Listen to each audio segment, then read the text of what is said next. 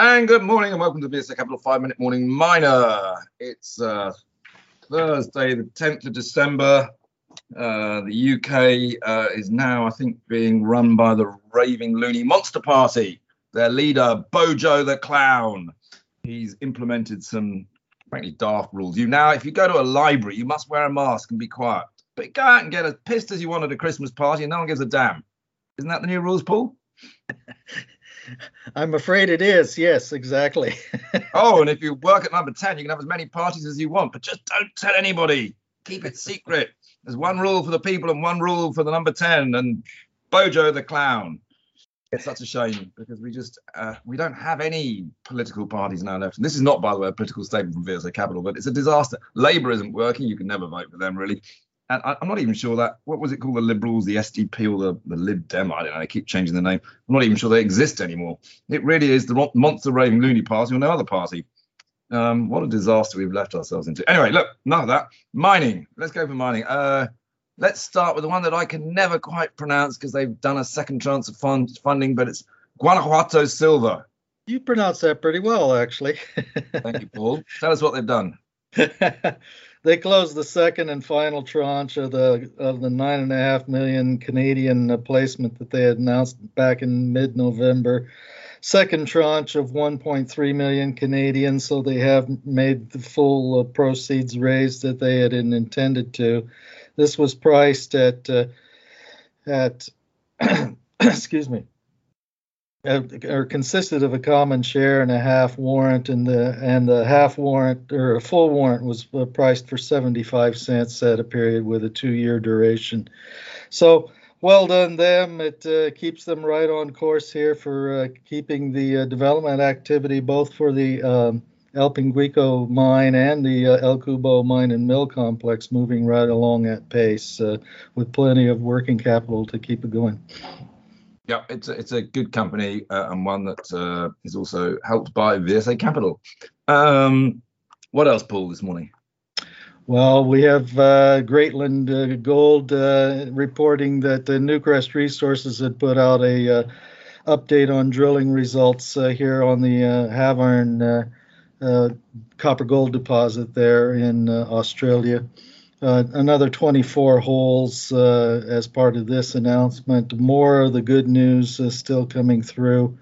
Uh, here at this stage. Uh, what caught my attention, however, was the statement that uh, they planned, uh, uh, Newcrest plans on another ninety kilometers of drilling on this project uh, just in the next uh, seven months. Uh, so you can understand why the labs across the world are so overwhelmed with the amount of sampling if one deposit alone is uh, Uh, producing ninety kilometers of new sample between now and then.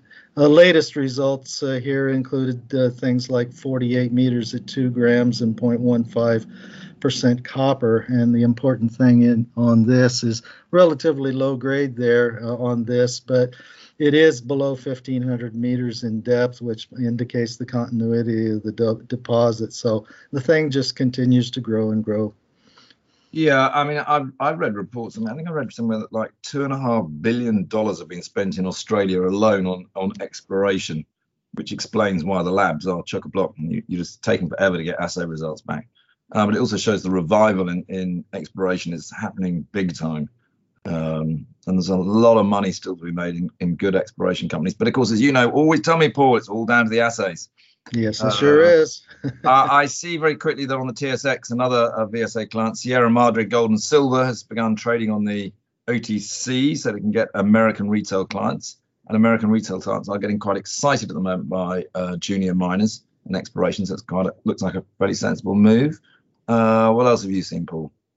Also, the update by uh, A S X-listed Galan Lithium uh, on their uh, Ombre Muerto Re- West uh, P E A. They've repriced it uh, on the results uh, based on um, more current uh, pricing assumptions on lithium carbonate long-term, as well as uh, some minor changes in taxation uh, for the uh, Argentina. But uh, what it changes specifically is... Uh, the uh, I R R of the project uh, now moves from under twenty percent to post-tax at thirty-three percent uh, based on uh, pricing assumptions of better than eighteen thousand dollars a ton on lithium carbonate uh, over the long term. And it also uh, raises the N P V to well over two point, uh, or around two point two billion dollars U S. So definitely makes the project at a forty-year mine life right in there where the uh, uh, long-term uh, debt finance uh, will be interested to to look at it closely as the P F S comes up. Yep, and that's another one. Um, a lot of these clubs, they're all members of what we call the Shanghai Mining Club, which is a an associate of V S C Capital. Um, so all of these companies are members. Um, I also noticed very quickly, I think it's a mistake, but um, Altona Rare Earths is, is getting a dual listing on the standard listing as well as the Aquis market. Um, and they've been allowed to carry on with their listing, even though the rules have changed. Um, all the junior exploration companies are now going to move to the Aquis market, and yet they're the one that's going the opposite direction, which I think is loony and a waste of money, but there you go, that's my view. Um, anything else, Paul? Just real quickly to say that the uh, A S X open pit gold mine developer in South Africa, uh, Theta Gold Mines, is uh, seeking to merge now with fellow A S X listed uh, firm Focus Minerals, which has a pre-development uh, stage uh, project of its own in Australia. So this essentially bulks up uh, uh, two companies uh, with a larger production profile going forward. Uh, more M and A, as we've been saying, that's going to be more and more and more. We keep saying it, and we will carry on, keep on saying it. Um, I think that's about it. Um, I would just say, uh, get well soon to our head of research, Ollie O'Donnell, who unfortunately has gone down with the Omicron uh, virus. Uh, it shows how uh, um, easy it is to catch, because I'm not quite sure that Ollie's been running around doing crazy things, but he tells me that actually it's it's not even as bad as a, bad, as a cold. In fact, he hardly feels ill at all. He just tested positive, and it came out as Omicron. Uh, so really, we should start having Omicron parties, I think, like we used to have chickenpox parties with our kids. Let everybody get it. Let's get back to normal. Um, that's the worst, a small headache. You know, come on, let's live life properly. Uh, all right, that's enough of me ranting and raving. Anyone would think it's the Christmas season. I'm off to three Christmas parties today, so I need to get some work done before I do that. It's going to be a busy, busy lunch, afternoon, evening. Uh, I'll speak hopefully tomorrow, Paul, if I'm still alive. Okay, very good.